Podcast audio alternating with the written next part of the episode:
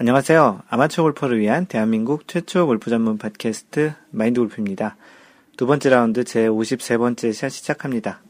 네, 또 일주일이 지났습니다. 네, 지난 한 주 매번 그 이 팟캐스트를 시작할 때 인트로를 날씨 얘기로 시작을 하는데요. 지난 한 주가 좀 날씨가 좀 약간 쌀쌀한 한 주였던 것 같은데요. 오히려 요즘은 한국보다 이제 캘리포니아가 더 약간 쌀쌀한데 어제는 뭐 한국도 그렇고 캘리포니아도 모두 이제 비가 왔던 그 하루였던 것 같습니다. 공교롭게도 뭐 지난주에 캘리포니아에 그 마인드 골프가 여기 올해 한 7년째 살고 있는데 여기서 겪은 가장 큰 지진 5.3이란 지진을 경험했는데요. 한국도 5.1인가 되는 지진이 있었다고 하네요. 좀 비슷하게 그런 소식들이 있는데 뭐 칠레는 지금 8점대, 7점대 지진이 계속 나고 있습니다. 우리가 그 학교 다닐 때 배웠던 환태평양 조산대라는 그 곳에 이제 살고 있어서 사실 한국은 그렇진 않죠. 일본 쪽으로 지나가는데 그런 좀 지구의 어떤 판이 좀 움직이고 있나 봅니다. 뭐 지난번 그 일요일에 마인드골프 캘리포니아 원래를 했었는데 그 지진 진원지 근처에 사시는 몇 분께서는 조금 이제 뭐 집에 벽에 금이 갔다라는 얘기도 하신 분도 있었고요. 어떤 분은 그 집에 그 수도 파이프가 터져가지고 물을 막는데 좀 고생했다라는 그런 얘기도 있었습니다. 그래서 그 이 근처에서 있었던 그 지진 사례 중에는 가장 컸던 것 같고요. 그 캘리포니아에 살면서 날씨도 좋고 골프 치기도 좋고 뭐 공기도 좋고 그런데 이런 지진에 대한 위험이 항상 좀 있는 그런 부분에 또 단점이 있습니다. 사람이 사는 곳이 항상 뭐 다 장점이 있는 것은 아니잖아요. 그래서 또 동부, 미국 동부에 사시는 분들은 또 비도 많이 오고 눈도 많이 오는 그런 또 그 어려움이 있다고 하는데 다 장점만 있는 건 아닌가 봅니다. 그 지난주에 그 LPGA 기아 클래식이 있었는데요. 그 3라운드에 갤러리로 다녀왔습니다. 마인드 골프가 박세리 선수를 따라다니려고 박세리 선수의 조 페어링, 그 조 편성을 봤는데 또 박인비와 또 같은 조로 되어 있어서 박인비, 박세리 조를 같이 그 3라운드 내내 따라다녔습니다. 네, 그 두 선수 따라다니는데 그 아무래도 그 스윙 관점에서 두 선수를 좀 비교를 해보기도 하고요. 코스를 공략하는 그런 방법, 그런 시각 측면에서도 좀 많이 봤는데요. 두 선수가 약간씩 좀 다른 모습이 좀 보였습니다. 개인적으로는 박세리 선수가 좀 더 스윙 관점에서는 좀 더 나은 스윙인 것 같다라는 느낌이 좀 들었는데요. 뭐 연륜이 있어서 그런지 아니면 뭐 개인적으로 박세리 선수의 스윙이 좀 더 마음에 들더라고요. 그리고 뭐 평상시 이렇게 조가 좀 밀려 있을 때는 두 선수가 뭐 다정하게 얘기하는 그런 모습도 있었고 캐디는 둘 다 그 외국 선수라서 그랬는지 외국 캐디라서인지 캐디끼리 주로 얘기하고. 박세리와 박인비 이렇게 선수끼리 또 이렇게 얘기하는 모습도 많이 보였습니다. 그 차가 막혀서 좀 늦게 가서 그 이 선수들을 계속 따라가서 만난 게 한 6번 홀 정도에 가서 따라가서 만났고요. 그 LPGA가 PGA와는 좀 다르게 그 사람들이 많진 않습니다. 예, PGA 같은 경우는 뭐 워낙 사람이 많아서 특히 뭐 타이거 우즈나 좀 세계 탑10 안에 드는 상위권 선수들 같은 경우는 갤러리들이 워낙 많이 따라다녀서 그 마인드 골프가 키가 작기 때문에 이렇게 선수 보기도 만만치 않은데 이 LPGA 같은 경우는 상대적으로 이렇게 갤러리들도 많지 않아서 그 유명 선수들을 따라다니는 것도 크게 어렵지 않습니다. 뭐 장점인 것 같지만 좀 약간 서글픈 현실인 것 같기도 하고요. 실제 그래서 그 상금 또 이제 꽤 차이가 나죠. 아마 PGA가 LPGA보다 한 4배, 뭐, 많으면 뭐, 5배까지도 많은 경우도 있기도 하고요. 그래서 PGA 대회는 거의 매주 있지만 LPGA 대회는 꼭 매주 있지는 않습니다. 그, 재밌는 경험이었고요. 또, 박인비가 이제 결혼을 발표했죠. 박인비의 그 약혼남이죠. 약혼남도 계속 따라다녔는데 공교롭게도 계속 그 약혼남과 같이 갤러리로 따라다녔던 기억이 있었습니다. 네, 이번 주에도 마인드 골프가 그 갤러리를 가는데요. 이번 주에는 그 렌초 미라지 골프장에서 지역으로 보면은 팜스프링 쪽에 가까운데요. 그쪽에서 열리는 크래프트 네비스코 챔피언십에 이제 마인드 골프가 내일 여기 현지 시간이 목요일인데요. 지금 1라운드 진행하고 있고 2라운드에 그 갤러리로 갈 예정입니다. 나비스코 챔피언십 이 대회는 그 메이저 대회죠. LPGA 메이저 대회의 첫 번째 대회이고요. 여러 번 얘기했지만 박세리가 우승을 하게 되면 커리어 그랜드 슬램을 할 수 있는 그런 대회이기도 합니다. 현재 예상은 박세리 선수를 따라다닐까 하는데요. 또 가서 또 마음이 바뀔지 모르겠습니다. 박세리 선수는 많이 봤으니까 좀 또 다른 선수를 따라다녀 볼까 생각 중이기도 합니다. 지난주 갔다 와서 그 다음번 그 54번째 샷에서는 그 나비스코 챔피언십에 가서 그 느꼈던 또 현장 스케치를 간단히 전해드리도록 하겠습니다. 예, 지난주에 캘리포니아 원래가 있었다고 방금 전에 얘기 드렸는데요.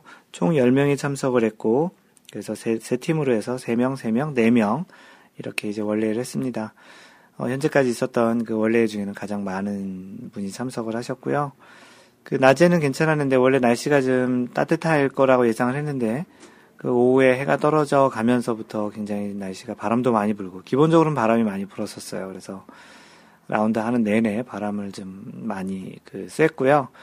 거의 이제 후반 한 4홀, 5홀 정도 남았을 때는 해도 좀 지기도 하고, 날씨가 엄청나게 갑자기 추워지더라고요. 그래서 마인드골프는 반팔을 입고 갔는데 굉장히 춥게 고생했던 라운드였습니다. 그래도 뭐 다들 즐겁게 치셨고요. 끝나고 나서 간단히 뭐 식사하실 수 있는 분들은 식사도 같이 하는 시간도 가졌었습니다. 이번 이제 4월이 시작됐고요. 4월 달에도 이제 원래는 진행을 할 것이고, 혹시 방송을 팟캐스트를 듣고 계시는 분 중에 참석하시고 싶은 이 캘리포니아에 살고 계신 분들은 언제든지 참석을 환영할 테니 오셔서 참석해 주시면 좋겠습니다. 네, 그리고 지난번 동영상 방송 첫 번째 마인드 골프의 Y 골프 시리즈를 시작을 했죠. 네, 그것과 더불어서 동영상 방송 두 번째 시리즈인 마인드 골프의 에티켓 골프라는 것도 시작을 했습니다. 이미 팟캐스트에서 많이 얘기했던 골프 상식, 룰과 관련한 주로 이야기들이고요. 내용에서 좀 더 아무래도 동영상으로 소개를 하고 설명을 해드리는 게 좀 나을 것 같아서 마인드 골프의 에티켓 골프라는 이름으로 동영상 강좌를 시작했습니다. 네, 그거에 대한 좀 반응은 조금 이따가 팟캐스트 지난번 리뷰를 하면서 같이 소개를 하도록 하겠습니다. 네, 지난주 PGA에서는 스티븐 보우디치라는 선수가 PGA에서 이제 첫 승을 하게 됐는데요. 대회 이름이 발레로 텍사스 오픈이었죠. 방금 전에 얘기 드린 대로 PGA 첫 승을 하면서 세계 랭킹 134위까지 올라왔습니다. PGA 승 한 번만으로도 꽤 많은 포인트가 추가가 돼서 단숨에 순위를 많이 올렸는데요. 이 PGA에서 한번 우승하는 게 굉장히 좀 어렵다라는 것이죠. 지난번에 우승자도 우승을 하고 나서 맷 에버리라는 선수였죠. 우승을 하고 나서 이제 눈물을 흘리는 그런 모습을 보였었는데요. 그만큼 이제 PGA에서 첫 승을 하는 게 그만큼 어렵다는 거죠. 그래서 양용은 선수 같이 메이저 대회를 우승한 건 더 어려운 일이고요. 최경우 선수 같은 경우는 좀 많은 승수를 이미 쌓았죠. 그리고 또 배상문 선수도 지난해 우승을 한번 했었고요. 올해는 지금 노승열 선수가 한번 우승하는 모습을 봤으면 좋겠습니다. 세계 랭킹 측면에서는 10위권 내에서는 잭 존슨과 더스틴 존슨이 자리를 바꾸면서 각각 9위와 10위를 하고 있고, 여전히 타이거 우즈가 2위 아담 스캇과 0.90 포인트 차이로 1위를 하고 있습니다. 지난주에 0.96포인트였는데, 포인트가 계속 줄고 있죠. 타이거 우즈는 현재까지 통산 677주 세계 랭킹 1위를 유지하고 있습니다. 이 타이거 우즈와 관련한 소식 중에 한 뉴스가 하나 있는데요. 다음 주에 타이거 우즈가 출전하는 마스터즈가 좀 예상이 됐었고, 또 마스터즈가 기다려지기도 했었는데요. 타이거즈가 이번 주에 마스터즈 불참하겠다라는 통보를 해서 엊그제 PGA 그리고 또 골프업계에 굉장히 큰 한 뉴스였었습니다. 이유가 등 쪽의 통증 때문에 지난번 무슨 대회였죠? 대회 중간에 경기를 참석을 못, 중간에 이제 그만뒀었죠. 등 쪽 통증이 있어가지고, 그래서 등 쪽 통증이 여전히 이제 문제가 되고 있는 것 같고요. 의사가 이제 권고하기를 라운드 안 하는 게 좋겠다라는 이야기를 했다고 합니다. 그 1995년에 그 마스터즈에 참석, 그 LPGA에 이제 뛰기 시작하면서 한 번도 그 마스터즈 대회 참석을 그 불참한 적이 빠진 적이 없었는데, 물론 그때 이제 스캔들, 섹스 스캔들이 있은 다음, 그때 한 2년인가요? 3년 정도는 참석을 못했지만, 투어 생활을 계속 하면서부터는 한 번도 빠진 적이 없었는데, 그, 개인적으로도 굉장히 좀 아쉬울 것 같습니다. 게다가 지금 메이저 우승 기록에 좀 목말라 하고 있는 그 상태이기 때문에 더더욱 좀 마음이 아플 것 같고요. 또 이렇게 계속 그 개근 형태로 참석을 하다가 이렇게 못하게 되면 더더욱 또 그런 아쉬움이 더 클 것 같습니다. 마인드 골프 개인적인 그 느낌으로는 그 팬 입장에서 또 마스터즈가, 타이거 우즈가 빠진 마스터즈 생각하는 거는 조금 좀 어색한 느낌도 있고요. 골프계 입장에서 봐도 타이거 우즈가 빠지면서 흥행에 아무래도 조금 좀 영향이 분명히 있을 거라고 생각을 합니다. 다른 유명한 선수들도 있지만, 그래도 타이거 우즈의 그 골프계에서의 그런 자리는 그렇게 아직까지는 꽤 크다라고 생각이 들고요. 좀 아쉽지만, 좀, 그래도 빨리 타이거 우즈가 정상적인 몸으로 빨리 돌아와서 다시 투어에서 활동하는 모습을 보았으면 좋겠습니다. 네, 그리고 이번 주에는 그 쉘 휴스턴 오픈이 진행을 지금 하고 있습니다. 네, 참고로 마인드 골프가 다음 주, 이번 주 일요일 날 출발을 해서 다음 주 금요일까지 그 미국 그 오하이오에 출장을 가게 되었습니다. 그래서 다음 주 팟캐스트가 녹음이 될지, 아니면 팟캐스트를 녹음을 못할지, 오하이오에 출장을 가서 하게 될 수 있을지 모르겠는데요. 기본적으로는 이제 녹음을 할 준비를 하고 갈 것인데, 아마도 녹음을 하게 되면 새벽 일찍 일어나서 녹음을 해야 되지 않을까 싶습니다. 낮에는 일을 해야 되니까.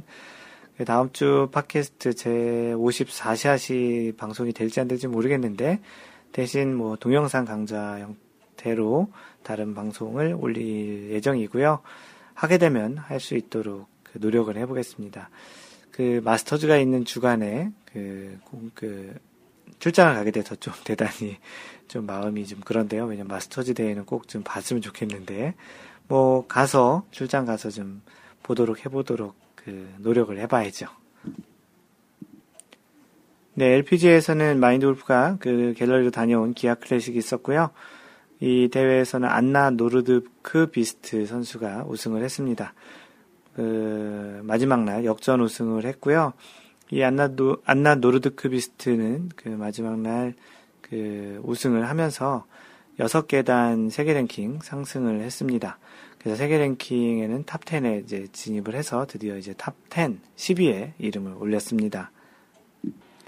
네, 한국 선수들이 우승을 못하면서 그 탑 10에 한때 한 5명 정도까지 있었는데, 이제는 10위권에 그 박인비와 유소연 선수 2명만 있게 됐습니다.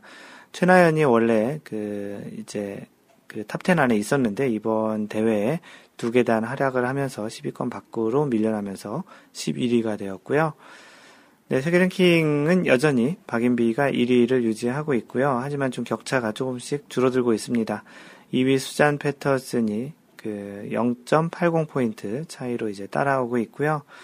그 이번 주에 수잔 패터슨이 그 출전을 못 한다고 하는데, 이번 주에 좀 박인비가 좀 좋은 성적으로 해서 다시 격차를 그 벌여놓았으면 좋겠습니다. 그래서 이번 주에 이제 그 크래프트 네비스코 챔피언십이 있고, 마인드 골프가 이제 내일 갤러리로 갈 예정입니다. 이 대회는 또 특징 중에 하나가 메이저 대회이기도 하고, 맨 마지막 날 우승을 하면 우승자가 이제 캐디와 함께 그린 주변에 있는 물에 이렇게 빠지는 그런 모습을 이제 보이는 게 또 하나의 셀리브레이션이기도 한데요. 지난해에도 한국 선수가 우승을 했고, 지지난해에도 한국 선수가 우승을 했죠. 그래서 올해에도 한국 선수가 우승을 하는 모습을 보았으면 좋겠습니다. 네, 이번 주 선수 인물 탐구는 그 LPGA에서 그 선택을 했습니다. 기아 클래식에서 우승한 안나 노르드크비스트 선수를 소개를 할 예정인데요. 주로 이제 PGA 선수들을 주로 소개를 하는데, 가끔 이렇게 LPGA 대회에서 이제 우승한 선수도 가끔씩 소개를 하겠습니다. 지난번 그 박인비 선수를 한번 소개를 했던 적이 있었죠. 뭐 LPGA는 아니고 이제 유러피언 레이디스 투어였긴 했지만 가끔은 또 여자 선수들 관심 있으신 분들도 많이 있으시니까 소개를 하겠습니다. 예, 안나 노르드크비스트는 나이가 1987년생이네요. 현재 나이가 26살이고요. 출생은 스웨덴입니다. 스웨덴 하면은 그 애니카 소렌스탐으로 유명하죠. 이 선수가 아마추어 활동을 할 때 2004년, 2005년에 올해 스웨덴 주니어 선수에 선정이 됐었고 2005년에는 올해 스웨덴 아마추어 선수에도 선정이 됐습니다. 그 2005년에 브리티시 걸스 오픈 아마추어 대회에서 이제 우승을 했고요. 2008년에는 그 브리티시 여자 아마추어 대회에서 세 번째 도전만에 이제 우승을 한 경력이 있습니다. 그 아마추어로서 경력이 굉장히 화려하네요. 그 PGA나 LPGA 선수들을 보면 실제 뭐 꼭 우승을 하지 않는 선수더라도 투어 활동을 하고 있는 선수들은 대부분 이런 지금 안나 노르드크비스트처럼 그 아마추어 시절에는 각 그 나라에서 또는 각종 그 투어의 아시아 그 투어라기보다는 그 각 지역에서 굉장히 또는 주니어 대회에서 나름 이름들을 날린 그런 선수들이 많이 있는데요. 이 안나 노르드크비스트도 꽤 경력이 아마추어 경력이 굉장히 화려하네요. 네, 그러다 2008년에 이제 프로 전향을 했는데요. 투어 우승이 현재까지 총 7승인데 LPGA에서 4승을 했고요. 그 레이디스 유러피언 투어에서 이제 2승 그리고 나머지 기타 우승을 해서 총 7승을 하고 있는데 그 투어 전향한 이후에 이제 5번째 대회만에 이제 LPGA에서 우승을 처음 하게 됩니다. 근데 그 우승이 메이저 대회였고요. 2009년에 맥도날드 LPGA 챔피언십에서 첫 승을 하게 됩니다. 그래서 이 우승으로 2009년에 이제 솔하임 컵 대회가 있었는데 그때 주장 선발 선수로 이제 발탁이 돼서 솔하임 컵에도 이제 나가서 대회를 하게 됩니다. 2009년에 11월에는 이제 LPGA 투어 챔피언십에서 두 번째 그 LPGA 우승을 하게 됐고요. 올해 2004년에 지금 시즌 2승을 했거든요. 그래서 방금 전에 얘기 드렸던 기아 클래식을 그 지난달 3월에 우승을 했고 2월에는 혼다 LPGA 타일랜드 오픈에서 우승을 했습니다. 그래서 현재 이제 LPGA 4승을 하고 있고 굉장히 상승세죠.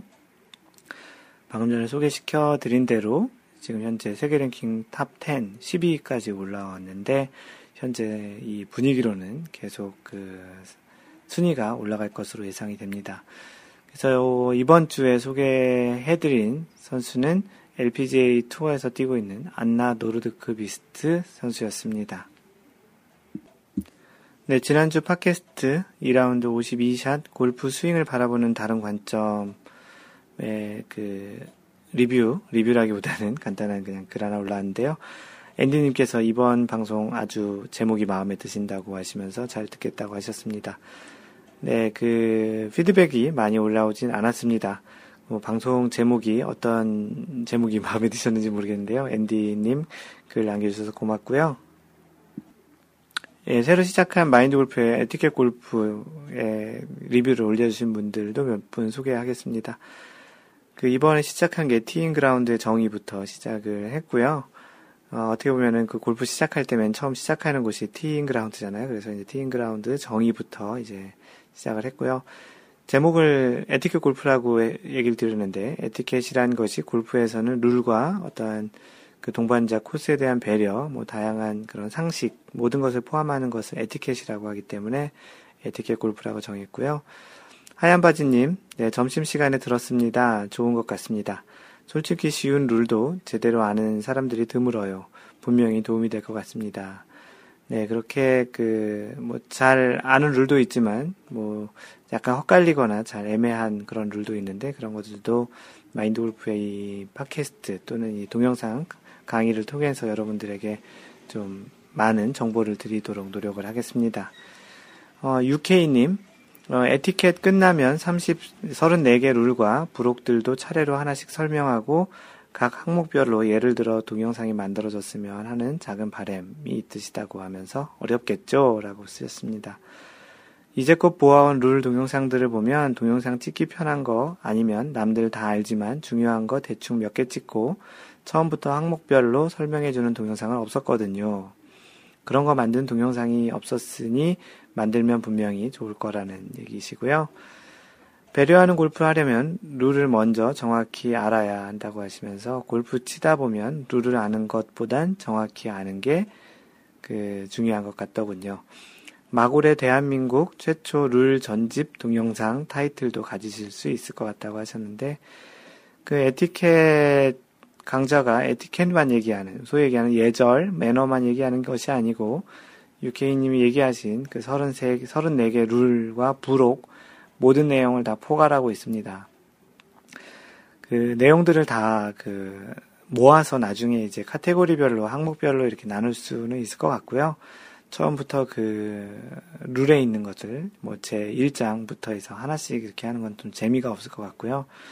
지금 마인드 골프가 예전에 글로 써놓았던 것들도 그런 룰북에 있는 많은 케이스들을 이미 다루고 있기 때문에 그런 것들 하나하나씩 하다 보면 그런 것들이 쌓여서 나중에 룰 전집 동영상이 집대성 될 수도 있을 거라 생각합니다. 좋은 아이디어인 것 같고요. UK님이 아니죠. 웅님이었죠. 웅님, 이야기 고맙습니다. 네, 하늘정원님, 네, 감사합니다. 용어들이 외국어라 익숙하지 않았는데, 티잉그라운드 정확히 이해했다고 하셨습니다. 네, 티잉그라운드의 정의를 이제 충분히 아시겠죠. 하늘정원님, 글 남겨주셔서 고맙고요.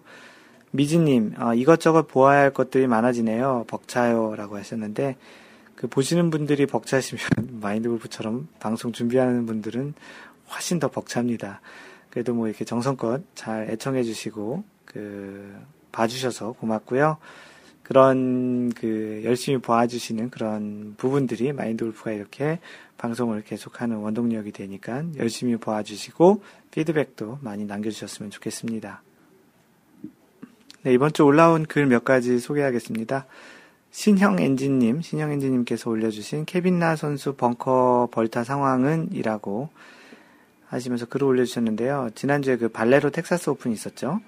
그래서 발레로 텍사스 오픈 최종 라운드에서 케빈 나 선수가 벙커에서 벌타를 부여받아 탑10 진입이 실패했더군요. 기사에서 케빈 나는 5번 홀 파4에서 벙커에 들어간 볼을 친 후 클럽이 지면에 닿는 바람에 이 벌타를 부과받아 트리플 보기로 홀아웃했다라고 되어 있던데요. 정확한 벌타 상황을 아시는 분이 계시나요? 라고 하셨고요. 실제 벙커에서 공을 치기 전에 클럽이 땅에 닿는 것은 이제 이 벌타를 받지만 공을 치면서 클럽이 땅에 닿는 것은 별도로 벌타가 없습니다.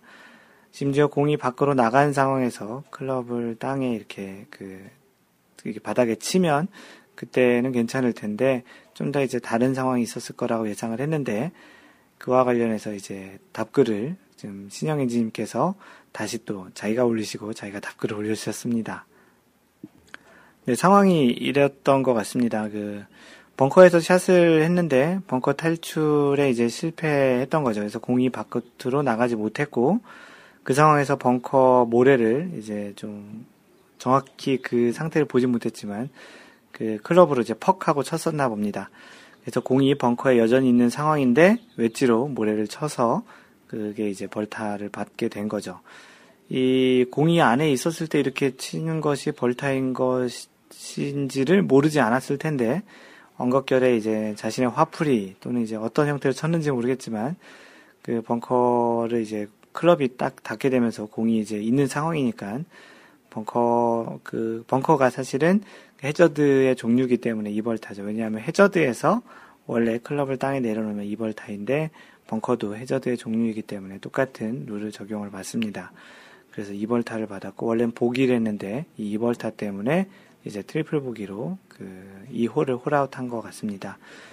혹시 여러분들도 라운드를 하시다가 벙커에서 한 번에 잘 나오기 힘들잖아요, 아마추어들은. 그래서 이제 기본적으로 벙커샷은 바깥으로 나가는 탈출하는 데 목적을 두시는 게 타수가 높으신 분들은 그게 좋고요. 그리고 또 이제 혹시 나가지 못하는 상황이 있더라도 이렇게 화풀이를 하거나 클럽으로 벙커를 이렇게 좀 훼손하는 그런 일이 없었으면 좋겠습니다. 뭐 정 훼손하게 됐다면 그 고무래로 잘 벙커를 마무리하시는 것도 예절에 좋을 것 같고요. 이렇게 지금 케빈나 선수처럼 공이 안에 그대로 있을 때 그렇게 치게 되면 원래 룰에는 이벌타를 받고 또 실제 다른 라운드 하는 분들에게도 별로 그렇게 좋게 보이지 않을 테니까 이런 행동은 자제하는 것이 좋겠습니다.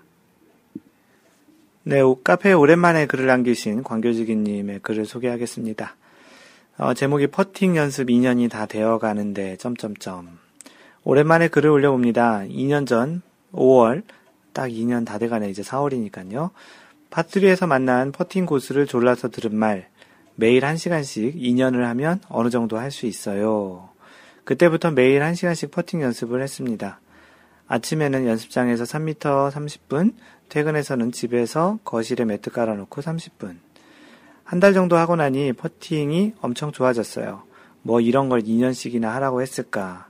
그렇게 잘 되던 퍼팅이 두세 달 지나니 거리와 방향이 멋대로 되기 시작하면서 골프 초기보다 더 못한 느낌. 무식하게 꾸준하게 연습을 했어요. 작년 말까지는 거의 하루에 1시간 했고 올 들어서 게을러져서 30분 정도 하고 있습니다. 2년이 다 되어가니 이제 조금씩 퍼팅 방법을 알게 된 느낌이 들고 앞으로 2년에서 3년 정도 시간이 더 흘러야 내가 원하는 방향으로 원하는 거리만큼 보낼 수 있을 거라는 생각이 듭니다. 2m 퍼팅에서 굴리거나 때리는 거에 따라서 거리가 달라지고 아직도 방향을 정확하게 못 보내고 있어요. 하얀바지님의 말씀대로 3년을 해야 조금 알 수 있을 듯 합니다. 같이 골프 시작한 사람들과 퍼팅 개수에서는 별 차이가 안 납니다. 1m 언저리에서 성공률이 높아졌다는 게 고무적입니다. 앞으로 또 1년 더 해보고 후기 올리도록 하겠습니다. 이 광교지기님이 굉장히 그 꾸준함, 그리고 끈기, 그리고 그 연습량, 이런 거에는 뭐 이 마인드 골프 팟캐스트를 들으시는 분 중에 아마 둘째가라면 서러울 정도의 그런 분이신데요. 굉장히 그 연습을 열심히 하셨고, 그거에 대해서 이제 좀 퍼팅을 좀 알 것 같다라는 식으로 얘기를 하셨는데, 이런 연습량은 마인드 골프도 이렇게 해본 적은 없고요. 참 꾸준한 부분, 그리고 또 열심히 하시는 부분은 참 배울 점이 많은 것 같습니다. 그래서 이제 뭐 그런 이야기를 썼어요. 꾸준하게 하시는 모습이나 뭐 이런 것들은 누구를 따라가기 힘들 것 같다고 했더니, 광규지기님께서 연습은 꾸준히 하는데 결과도 꾸준히 90타 때 그 중반이라고 하시는데요. 언젠가 이 타수가 훨씬 더 많이 내려와서 안정적으로 80대나 70대를 치는 그런 날이 올 거라고 예상을 합니다. 그 골프 연습 중에서도 사실 다른 드라이버나 아이언 이런 연습보다도 어려운 게 퍼팅 연습인 것 같습니다. 마인드 골프도 여태까지 연습량을 따져보면 퍼팅을 가장 연습을 안 한 것 같은데요. 뭐 마인드 골프는 약간 감으로 치는 그런 그 형태로 쳐서 사실은 뭐 좀 더 연습을 하면 뭐 한 2m, 3m 안쪽, 특히 2m 안쪽의 퍼팅이 훨씬 더 좋아질 것 같은데, 지난번 라운드에서도 4오바, 원래에서도 4오바를 쳤는데 보기 4개, 파 16개를 하는 버디를 거의 못했는데 버디가 참 안 들어가더라고요. 물론 그린을 에어레이션을 좀 해서 좀 그런 부분도 없지 않아 있었지만, 그 실제 지금 치고 있는 핸디캡 대비 퍼팅을 좀 더 못하는 것 같다는 생각을 들긴 합니다. 그래서 이런 광교지기님의 글을 보면 약간은 좀 그 자극을 받기도 하는데요. 그래서 요즘은 조금씩 연습을 다시 시작했습니다. 네, 그래도 광교지기님만큼 1시간씩 이렇게 꾸준히 할 수는 없을 것 같고요. 한 20분, 30분만이라도 계속 꾸준히 연습을 해보도록 하겠고요. 혹시 그런 효과가 있으면 그 광교지기님처럼 후기를 남기도록 하겠습니다. 네, 다음은 그 카페 회원님 중에 그 루시퍼님께서 그 영국에 출장을 가게 된다고 최근 한 1개월 됐나요? 그때쯤에 글을 올리시면서 그 영국 골프장에서는 어떻게 예약하고 어떻게 쳐야 되느냐를 올리셨던 글이 있었습니다. 거기에 최근 가입하신 영국에 계신 우국님께서 자세한 설명을 해주셨고, 또 웅님을 이제 영국에 가서 그 연락을 하시면 같이 만나자라는 이야기도 봤던 것 같은데요. 그 루시퍼님께서 영국을 다녀오시고 그리고 웅님도 만나서 같이 라운드를 한 후기를 카페에 올려주셨습니다. 그 도시 이름이 서레이인가봐요. Surrey 서레이이고 영국 서레이 골프장 이름이 Farleigh 골프클럽이라고 합니다. Farleigh 골프클럽. 네, 거기서 이제 같이 라운드한 그 사진과 그 이야기들을 올려주셨는데요. 그 이번 출장의 가장 큰 수확 하나는 영국에서 라운드하기. 런던에 계신 웅님의 큰 도움으로 주말에 맘껏 바람 쐬며 뛰어댕겼다고 하십니다. 낑낑대며 캐디백 들고 간 보람이 있었다고 하시면서 하지만 아직 왕초보인 주제라 영국 골프 코스가 뭔지 뭐가 다른지 잘 모르겠습니다. 하지만 트롤리, 소위 얘기하는 카트죠. 밀고 다니는 카트를 푸시카트, 끌고 다니는 카트를 풀카트라고 하는데 영국과 호주도 영국권이죠. 그쪽에선 트롤리라고 합니다. 트롤리에 캐디백 얹고 캐디 없이 쳐보니 뭔가 깨달은 게 조금 있는 것 같다고 하시면서 그 영국의 그 날씨, 그 영국의 날씨와 그 골프장 사진을 많이 올려주셨습니다. 그린피는 주말에 40파운드, 그리고 평일날은 29파운드라고 하네요. 트롤리 대여가 이제 3파운드라고 하시고, 그리고 이날 그 골프장에서 그 어떤 이벤트 대회가 있었는데, 그 게임 끝나고, 라운드 끝나고 돌아오는 길에 보니까 연습 그림 주변에 음식 차려놓고 그렇게 하셨다고 합니다. 네, 그리고 플레이하는 동안 날씨가 그 수도 없이 이렇게 바뀌셨다고 하시면서, 그 후기 비슷하게 또 이제 밑에 글을 써주셨는데 그 웅님께서 글을 써주셨네요. 그래서 뭐 오셔가지고 그 라운드를 했는데 그 영국 날씨를 보여주려고 했는지 뭐 다양한 영국 날씨의 모든 것 우박도 왔다고 하네요. 그래서 이제 그런 그 다양한 날씨를 즐기면서 라운드 했다라고 또 웅님께서 글을 올려주셨고요. 뒷모습이지만 웅님의 뒷모습도 잘 보았습니다. 마인드 골프가 또 이런 링스 약간 스타일의 골프장을 좀 좋아하는데 꼭 언젠가 가보겠다고 했더니 웅님께서 마인드 골프님 올 때까지 영국에 계속 계실 테니까 꼭 오라고 해주셨습니다. 정말 진짜 한번 가보고 싶고요. 한번 스케줄을 한번 만들어 봐야 되겠습니다. 네, 마인드 골프가 팟캐스트 또 이런 글을 쓰고 이렇게 하면서 여러 세계 각지에 계신 분들을 뭐 직접 만나진 않았지만 이런 형태의 소식으로 서로 또 이렇게 댓글로 알게 된 분들이 많이 있습니다. 그 마인드골프가 분명히 언젠가는 이 다양한 나라에서 다양한 골프를 치면서 그것과 관련한 글도 쓰고 그 나라에 가서 방송도 하고 그런 것들을 해볼 예정인데요. 지금 옥림같이 또 그리고 뭐 호주에는 찬송 27님도 있고 그 중국에도 계시고 인도네시아에도 계시고 이름을 지금 아이디를 다 그때그때 거명해드리기는 힘들지만 그런 분들이 마인드골프가 또 하와이에도 계시네요. 그런 분들이 이제 마인드골프가 이제 다음에 그렇게 해외 가실 때 많은 도움을 주셔야 되는 그런 분들이기도 합니다. 다음에 이제 그런 나라에 가실 때는 마인드골프를 정말 많이 도와주시고요. 그 밥도 좀 많이 사주시고요. 마인드골프가 같이 라운드도 해드릴 테니까 같이 해드리는 거라기보단 같이 할 테니까 하여튼 뭐 농담이고요. 어찌됐든 진짜 갈 겁니다. 언젠간 꼭 갈 거고요. 그때 가서 그 현지의 그런 그 마인드골프가 라운드도 그렇고 현지 생활도 그렇고 그런 부분에 많은 도움을 주셨으면 좋겠습니다. 네, 다음으로 그 낭만자객님 께서 올려주신 핸디 귀신은 존재하는가 4월 첫 게임이라고 하면서 스크린 골프를 치신 내용을 올려주셨습니다. 4월 1일 첫 스크린을 했습니다. 4월 1일이 만우절이었죠. 거짓말은 아니시겠죠. 역시나 87타 최근 연이은 80대 중반의 스코어 이대로 굳어지는 게 아닐까 걱정될 정도네요. 그 하이원 CC에서 이제 프로모드로 블루티에서 이제 치셨다고 하는데 이분께서 이제 보통 이제 70대, 스크린에선 70대, 아직 그 라운드에서는 100개를 깨셨던 것 같긴 하지만 약 한 20타 정도.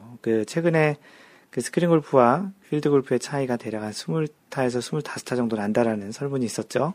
마인드 골프 카페에서요.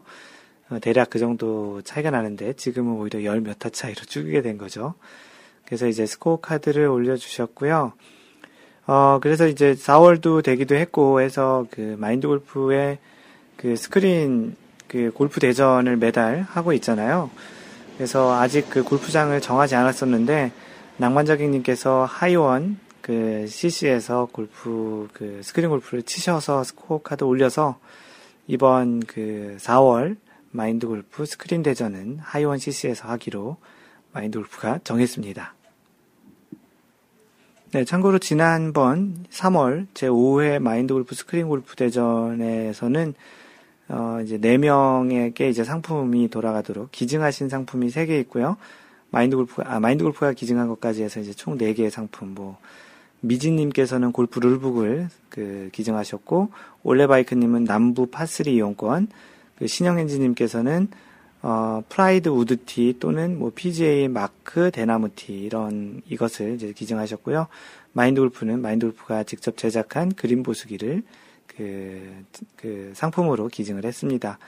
그래서 최다 파상은 $2님께서 받으셨고, 최다 보기상 해리스김님, 그리고 최다 더블 보기상은 하늘정원님, 최다 원퍼상은 낭만자객님, 이렇게 4분에게 그 골프 룰북, 파3 이용권, 티, 그리고 그린 보수기 이렇게 상품이 전달이 되었습니다.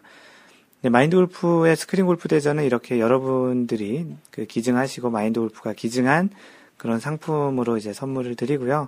무조건 잘한 사람에게 주지 않고요. 마인드 골프가 그 매번 대회 때마다 그 마인드 골프 마음대로 그 선정을 해가지고 상품을 드리고 있습니다. 그 이번 달에 하는 그 4월 스크린 골프 대전은 그 하이원 CC고요. 그 전국 스크린 골프 아무데나 가셔서 그 하이원 CC를 선택을 하시고 18홀을 칩니다. 그래서 모드는 그냥 본인이 원하시는 대로 하십시오. 아마추어 모드를 하셔도 되고요. 프로 모드를 하셔도 상관없습니다. 왜냐하면 스코어가 좋다고 꼭 점수 상품을 드리는 게 아니기 때문에 그렇게 하셔도 되고요. 그렇게 해서 이제 온라인이든 아니면은 웹이든 아니면 앱에서 스크린 친 스코어 카드를 캡처해서 마인드 골프 팟캐스트에 올려주시면 마인드 골프가 리더보드를 운영하고 있습니다. 그래서 거기 리더보드에 올리고 그리고 나서 이제 다음 달 이제 4월 30일까지 집계를 해서 5월 초에 이제 시상을 하게 되고요. 현재는 지금 마인드 골프가 또 이 골프 디보쓰리기를 하나 지금 기증을 해놨고요. 해리스 김님이 그 중고 혼마 5번 우드를 기증하신다고 내놓으셨습니다. 현재 기증품 2개고요. 혹시 그 스크린 골프 가시게 되면 친구분들과 하이원 CC에서 하자고 한번 이야기를 해보십시오. 네, 이번 주에 마인드 골프가 설문을 하나 올렸는데요. 설문이 뭐냐면 캐디 스코어, 그 실제 스코어, 그리고 멀리건이라는 제목인데 그 필드 라운드에서 여러분들은 얼마나 그 타수를 정확히 잘 다 카운트 하시는지가 궁금했었습니다. 캐디가 적어주는 대로만 그냥 하는지, 얄짤없이 모두 다 카운트, 벌타까지 다 해서 하시는지, 또 멀리건을 받고 멀리건 받은 건 빼고 하는지, 또 멀리건을 받는다면, 얼마나 받는지, 전반 한 개, 후반 한 개, 또는 한 라운드에 한 개 하시는지, 또는 한 라운드에 2-3개씩 하시는지, 또 캐디와 상관없이 나만의 스코어 카드를 적으시는지, 또는 멀리건 포함해서, 또는 멀리건 포함하지 않고, 그런 나만의 스코어 카드를 적는지, 다양한 경우가 있을 텐데요. 여러분들은 실제 솔직하게 필드에서 어떠한 스코어 방식으로 이제 스코어를 적고, 그런 어떠한 적은 형태 또는 적어준 형태의 스코어를 자신의 스코어로 얘기하고 계시는지, 실제 스코어와는 얼만큼 차이가 나는지, 이런 것들을 마인드 골프가 설문으로 질문을 올려드렸습니다. 네, 다양한 답들이 있었는데요. 별도로 앱으로 정리해서 이렇게 하시면서 멀리건 없고, 이렇게 벌타 다 적으시는 분, 광교지기님은 그렇게 하신다고 하셨고요. 땅파는 박진님께서는 타수는 별도로 적고, 멀리건은 안 세신다고 합니다. 그리고 캐디님들의 점수가 너무 후하다고 하시면서 머리 올릴 때 117타라고 적어줬는데, 지금 생각해보니까 말도 안 된다고 하셨고요. 지금 2년이 지난, 그때 머리 올린 이후에 2년이 지난 지금에 실제로 세면 114타 정도 친다고 하시니까 당시에 머리 올릴 때 117타라는 것은 굉장히 후하게 적어줬던 거라고 하시는 거죠. 네, 주구장창님께서는 나만의 스코어 카드를 만들어서 얄짤없이 적으신다고 하시고, 캐디님이 그 간혹 벌타를 안 적거나 스코어를 잘못 적으면 정확하게 다시 적어달라고, 고쳐달라고 요청한다고 하시면서 룰과 에티켓을 공부할수록 스코어가 늘어나는 불편한 진실이라고 하셨는데 그럼요, 빡세게 이렇게 하시면 할수록 룰이 좀 더 어려워지면서 타수도 좀 늘어나게 되죠. 그 이달러님께서도 그 앱인 골프 다이어리를 쓰면서 실제 스코어를 제대로 적는 편이라고 하는데 단지 양파까지만 적는다고 하시면서 양파 이상 치게 되면 캐디가 좀 눈치가 이제 보인다고 합니다. 뭐 사실은 뭐 다 칠 수 있으면 치면 좋은데 너무 또 경기 흐름에 영향을 주면 또 안 되긴 하겠죠. 그 붕붕이 초짜님은 그 작년부터 모두 카운트 하신다고 하면서 그린에서도 퍼팅 라인은 직접 본다고 하십니다. 그쵸. 캐디가 놔주는 것보다 직접 하는 그런 골프가 좋죠. 그리고 또 자신이 그런 퍼팅 그 라인도 그렇고 퍼팅 브레이크라고 하죠. 경사가 있는 그런 어디서 꺾어지는지 그런 퍼팅 브레이크도 직접 보시는 게 좋습니다. 그러다 보니까 언제나 백돌이 신세를 못 면하는데 실제 그 이렇게 이제 단단하게 카운트를 하시게 되면 나중에 진짜 이제 좀 더 단단한 골퍼, 어디 가서 내기에서도 또 지지 않는 그런 골퍼가 될 거라고 생각을 합니다.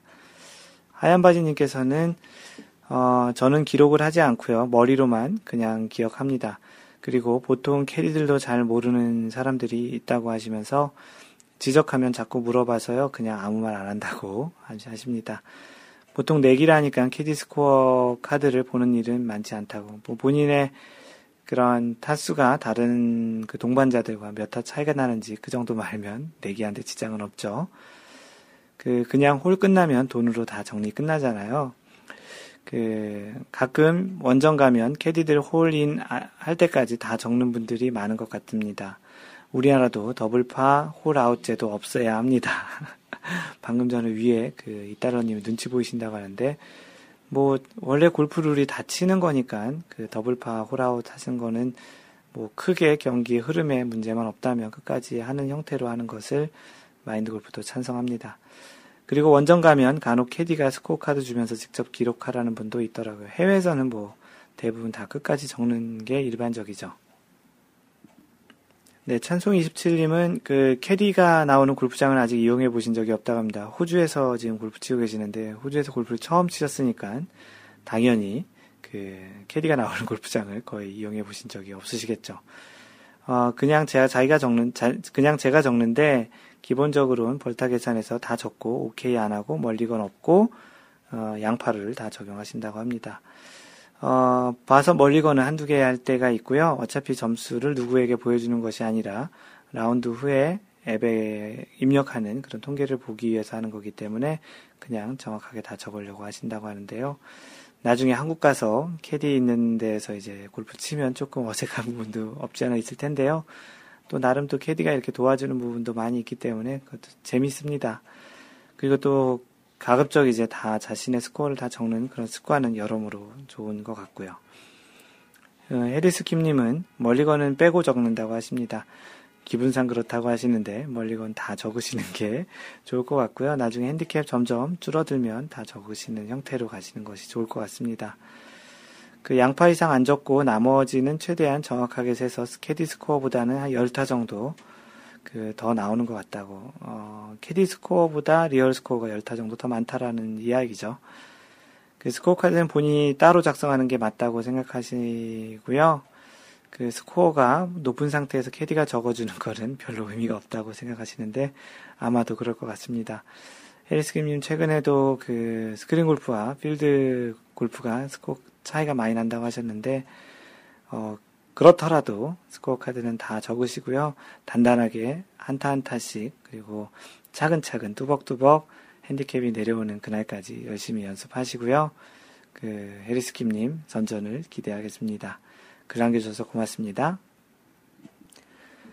이 설문 내용을 보면 대체적으로 이제 마인드 골프 그 팟캐스트를 들으시거나 카페 활동하시는 분들은 가급적이면 자기 스코어를 다 적는, 또 마인드 골프가 굉장히 많은 그 글과 방송 통해서 직접 스코어 카드를 적거나 또는 이제 정확히 모든 카운트를 다 하는 그런 형태의 이야기들을 많이 해서 또 그런 문화가 좀 만들어진 것 같기도 합니다.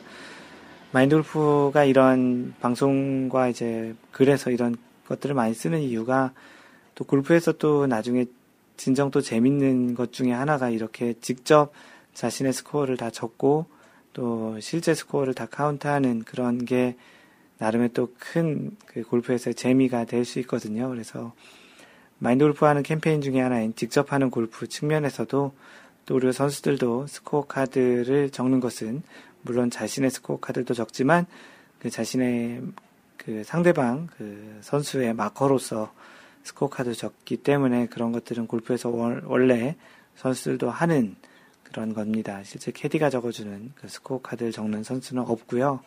그래서 그런 차원에서도 여러분들의 스코어 카드를 앱이든 아니면 스코어 카드에 직접 적든 어떤 형태로든 자신의 스코어 카드는 자신이, 그리고 가급적이면 룰에 또 다 맞게 제대로 된 카운트를 다 하시는 게 좋겠다라는 이야기로 정리를 해드리고요. 타수가 높을수록 캐디 스코어와 그 실제 스코어는 한 10타 이상 차이가 나는 것 같고요. 적게는 한 뭐 3개에서 많게는 한 10몇 타까지도 차이가 나는 것 같습니다.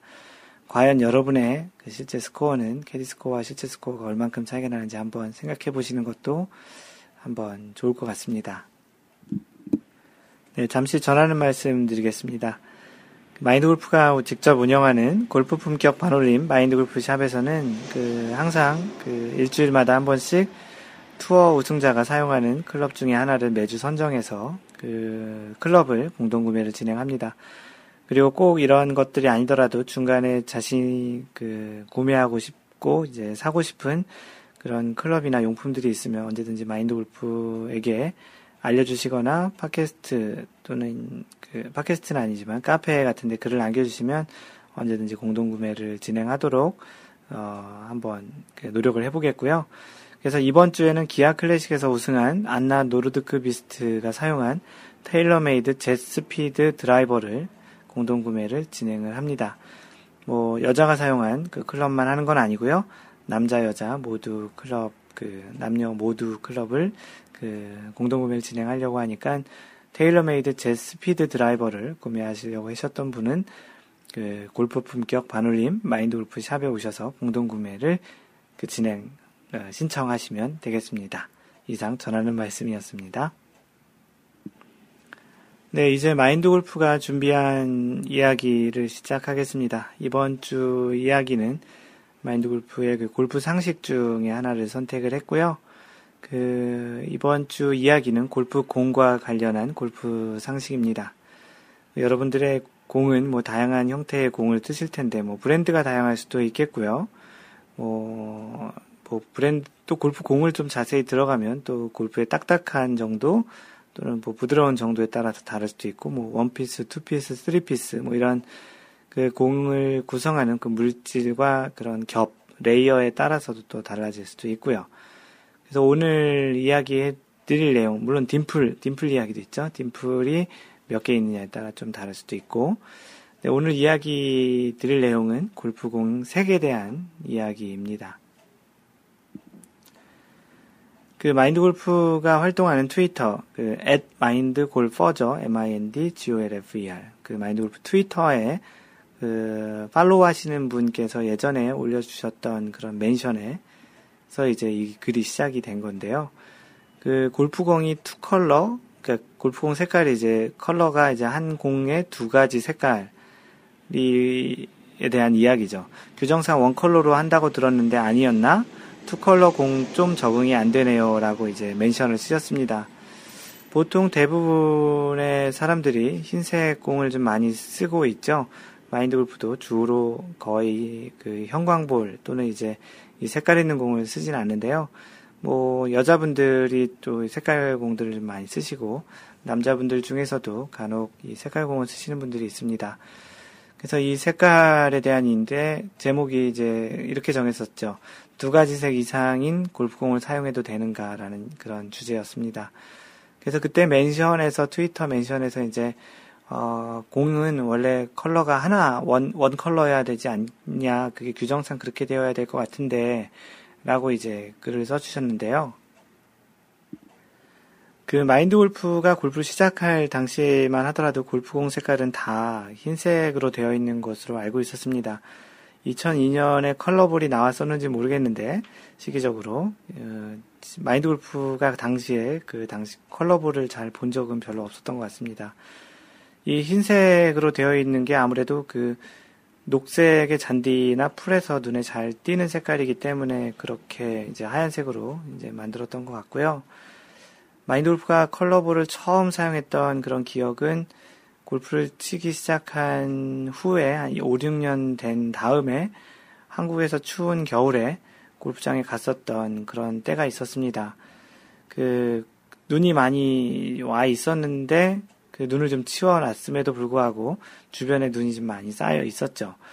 그래서 캐디가 컬러볼 아니면 라운드 자체를 못한다고 해서 처음이자 마지막으로 그 컬러볼로 라운드를 했던 그 기억이 있습니다. 당시 골프장에 이제 아까 얘기했던 대로 곳곳에 그 쌓인 눈이 좀 많이 있었고요. 공이 이제 그쪽으로 들어가게 되면 이제 공을 찾기가 너무 힘들었죠. 물론 안으로 푹 파묻히면 형광볼이나 흰색 공이나 뭐 차이가 없었지만 그래도 그 눈 위에 살짝 공이 있었을 때에는 흰색 공은 거의 찾기가 힘들더라고요. 그래서 그 당시 이제 클럽하우스에 가서 형광색 계열인 뭐 노란색, 주황색, 연두색 공을 이제 사서 그 라운드를 했던 기억이 있었습니다. 예, 여러분이 잘 아시는 그 LPGA 선수, 최근에도 우승 한번 했었죠. 그 폴라 크리머가 자신이 좋아하는 색깔이 이제 핑크색이잖아요. 그래서 핑크색으로 머리부터 발끝까지, 머리에 머리를 묶는 띠부터 옷, 모자, 신발, 그리고 이제 뭐 각종 골프백, 그런 것까지 모두 다 이제 골프용품을 핑크색으로 이제 도배를 하고 그 경기를 했던 것을 봤는데, 그 당시에 이제 공도 핑크색을 사용했습니다. 요즘에도 뭐 그 핑크색 공을 여전히 사용하는 걸로 알고 있고요. 그 핑크 팬더도 이제 그 헤드 커버에 이제 핑크 팬더를 사용하고 있고, 그 공에도 핑크 팬더의 그 모습을 그 공에 이제 프린트해서 공까지도 사용하는 것으로 알고 있습니다.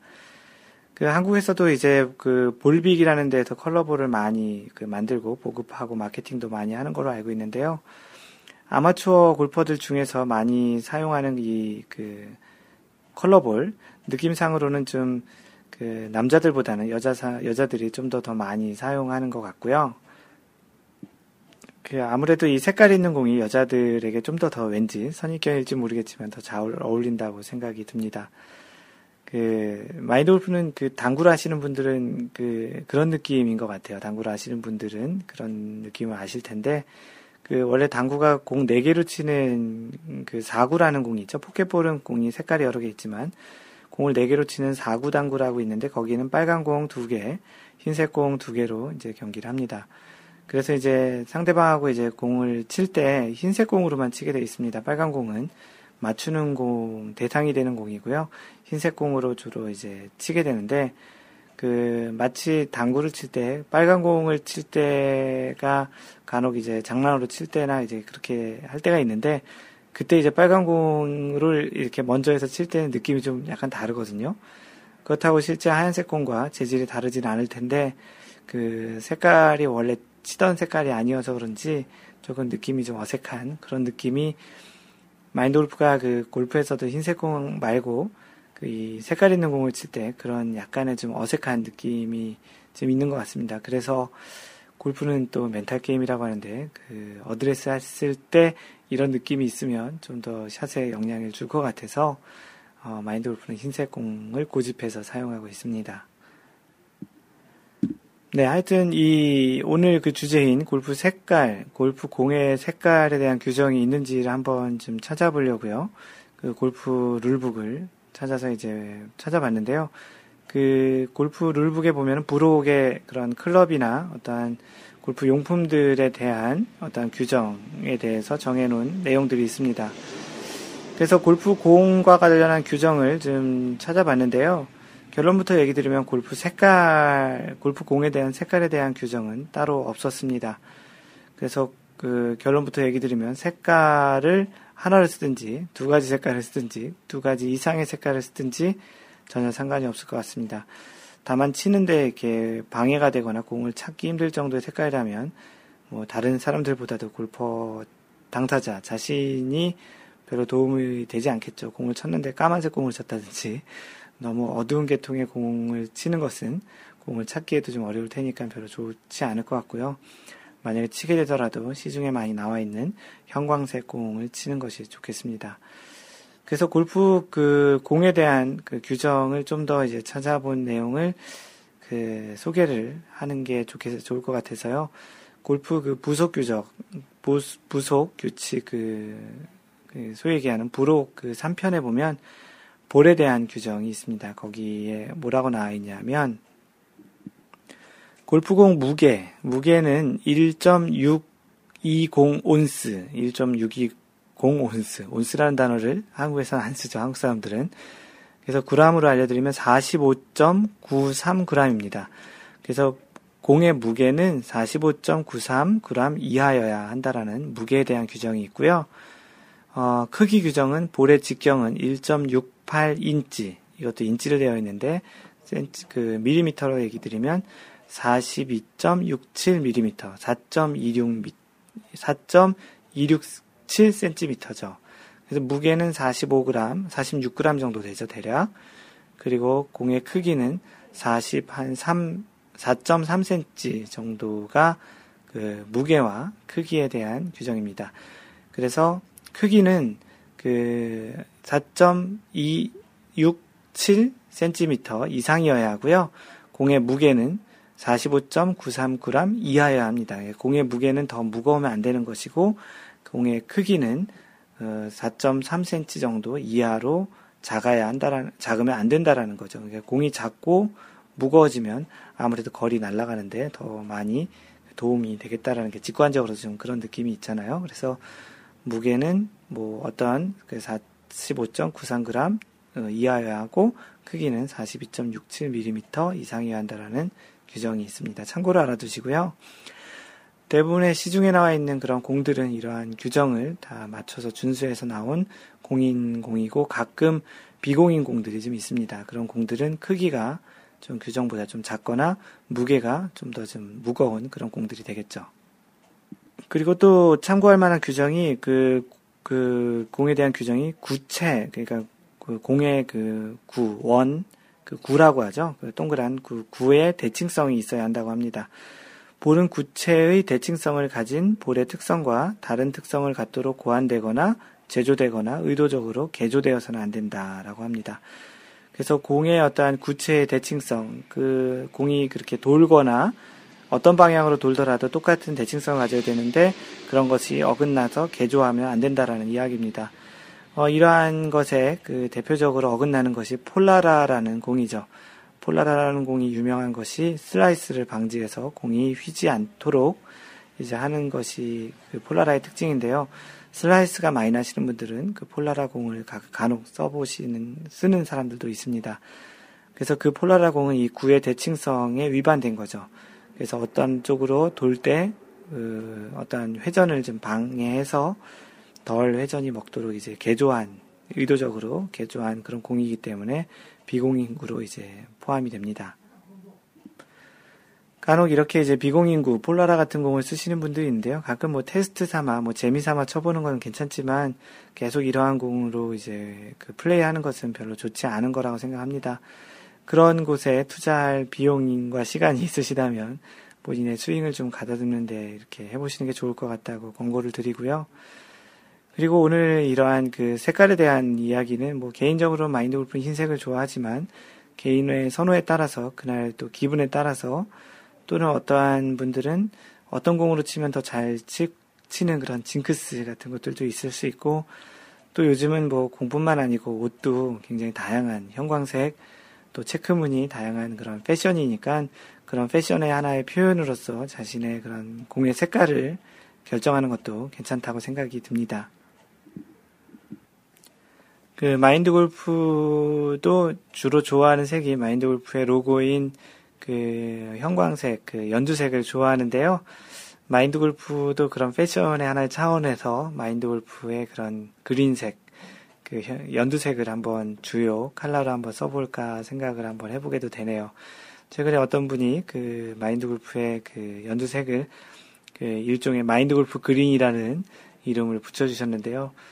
마인드 골프 그린 괜찮은 것 같습니다. 그래서 마인드 골프가 그 좋아하는 연두색을 마인드 골프 그린 그 색깔을 가지고 공도 한번, 요즘에 이제 퍼터도 그 개인 그 커스터마이즈해서 마인드 골프 로고도 넣었었잖아요. 그런 것처럼 공도 마인드 골프 그린으로 한번 라운드를 한번 해볼까 하는데, 마인드 골프가 좋아하는 공이 타이틀리스트 프로 V1인데 거기서 그런 연두색 공이 있을지 모르겠습니다. 한번 지금 즉흥적으로 생각난 생각인데 한번 그런 그린색으로 한번 플레이를 해보도록 한번 해봐야 되겠네요. 네, 이것으로 오늘 준비한 마인드 골프 제2라운드 53샷 방송을 마무리하고요. 그 블로그는 mindgolf.net에 오시면 보실 수 있고요. 페이스북은 facebook.com/mindgolf 또는 페이스북에서 마인드골프라고 검색하시면 마인드골프의 팬페이지를 보실 수 있습니다. 트위터는 트위터 그 @mindgolfer, 그래서 골뱅이 mindgolfer mindgolfer로 팔로우하시면 되고요. 그 카페는 cafe.naver.com/ 이것도 mindgolfer입니다. 또는 네이버에서 마인드골프 카페라고 검색하시면 금세 찾으실 수 있습니다. 이메일은 mentor@mindgolf.net이고요. 마인드골프가 직접 운영하는 쇼핑몰인 골프 품격 반올림 마인드골프샵은 mindgolfshop.com입니다. mindgolfshop.com 또는 magolshop.com입니다. 언제나 얘기 드리는 것처럼 항상 배려하는 골프 하시고요. 이상 마인드골프였습니다. 제2라운드 54번째 샷에서 만나요. Don't worry, just play mind golf. Bye!